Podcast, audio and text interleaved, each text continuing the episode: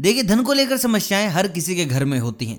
कई बार ये होती है आपकी छोटी गलतियों के कारण तो कई बार ऐसा होता है बड़ी गलतियों के कारण। मैं आज आपको बताने वाला हूँ वास्तु की छोटी छोटी गलतियाँ जो आप करते हैं, जो 90 परसेंट लोग करते हैं और बाद में कोसते हैं अपनी मेहनत को, कि शायद मेहनत में कोई कमी रह गई थी। भाई, आपकी मेहनत में कोई कमी नहीं थी कमी थी आपके वास्तु दोष में। और आज चलिए इन उपाय की मदद से हम घर पर लेकर आएँगे बरकत और धन। सबसे पहली चीज़, हमेशा ध्यान रखें कि कभी भी घर के सारे लोग एक साथ बाहर ना निकले। घर में कोई ना कोई परिवार का सदस्य ज़रूर रहे। अगर आप सारे लोग घर से बाहर निकल गए हैं, घर पर ताला है तो धीरे धीरे घर की बरकत चली जाएगी। ये गलती आप बिल्कुल भी ना करें।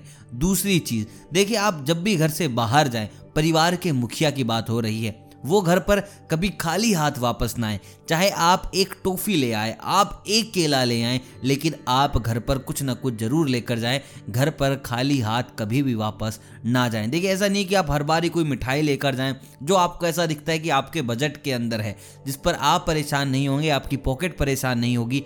तो घर पर खाली हाथ जाने की गलती बिल्कुल भी ना करें, अगर आप घर के मुखिया हैं तो।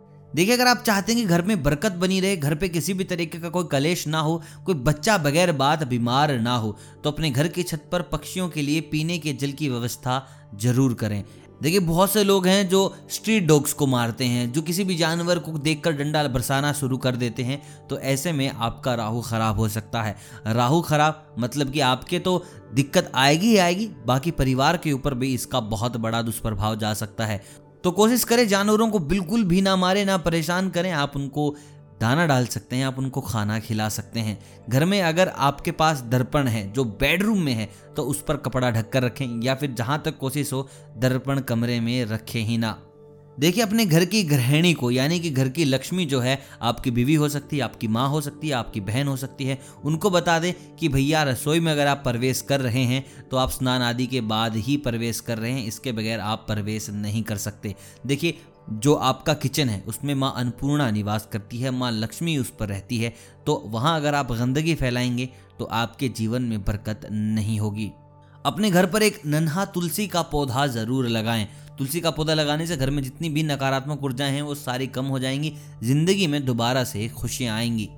दोस्तों, वैसे तो हमारे शास्त्रों में बताया गया है, लेकिन फिर भी अगर आपसे नहीं बन पाता, देखिए, ऐसा लिखा गया है कि शुक्रवार के दिन आपको खीर खानी चाहिए। ऐसे में आपको स्वास्थ्य का बेनिफिट होता है। ऐसे में आपको धन संबंधित बहुत सारी परेशानियों को दूर कर सकते हैं। तो अगर आपको ऐसा लगता है कि भाई हर शुक्रवार आप खीर नहीं बना सकते, आपका बजट उतना नहीं है तो महीने के किसी एक शुक्रवार के दिन तो आप खीर का बंदोबस्त ज़रूर कर लें।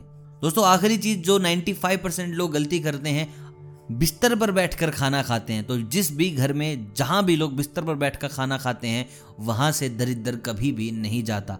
और वहाँ पर हमेशा गंदगी ही बनी रहती है। तो ये गलती आप बिल्कुल भी ना करें। जो भोजन का स्थान है, आप वहीं पर बैठकर ही खाना करें। दूसरी चीज़, भोजन जब भी करें तो कोशिश करें कि पूर्व दिशा की ओर ही बैठकर भोजन करें, जिससे कि माँ लक्ष्मी आप पर कृपा बनाए रखेगी। तो दोस्तों, ये वो उपाय हैं जो आपके घर में धन लेके आएँगे लेके आएँगे साथ साथ खुशियाँ। आई होप आप इन उपायों से कुछ ना कुछ ज़रूर करेंगे अपनी ज़िंदगी में। कमेंट करके बताएँ, अगर किसी भी तरीके का कोई डाउट आपको रह गया है, कोई सवाल आपके दिमाग में है, बाकी डिस्क्रिप्शन में इंस्टाग्राम का अकाउंट डाल दिया जाएगा। आप वहाँ पर वार्तालाप कर सकते हैं, बातचीत कर सकते हैं, आपके जितने भी सवाल हैं वहाँ पर पूछ सकते हैं। ये वीडियो अगर पसंद आए तो प्लीज़ दोस्तों के साथ भी शेयर कीजिएगा। बेल आइकन दबा लें ताकि कोई भी अपडेट आपसे मिस ना हो। मिलता हूँ कल, तब तक आप सभी को अलविदा। जय श्री राम।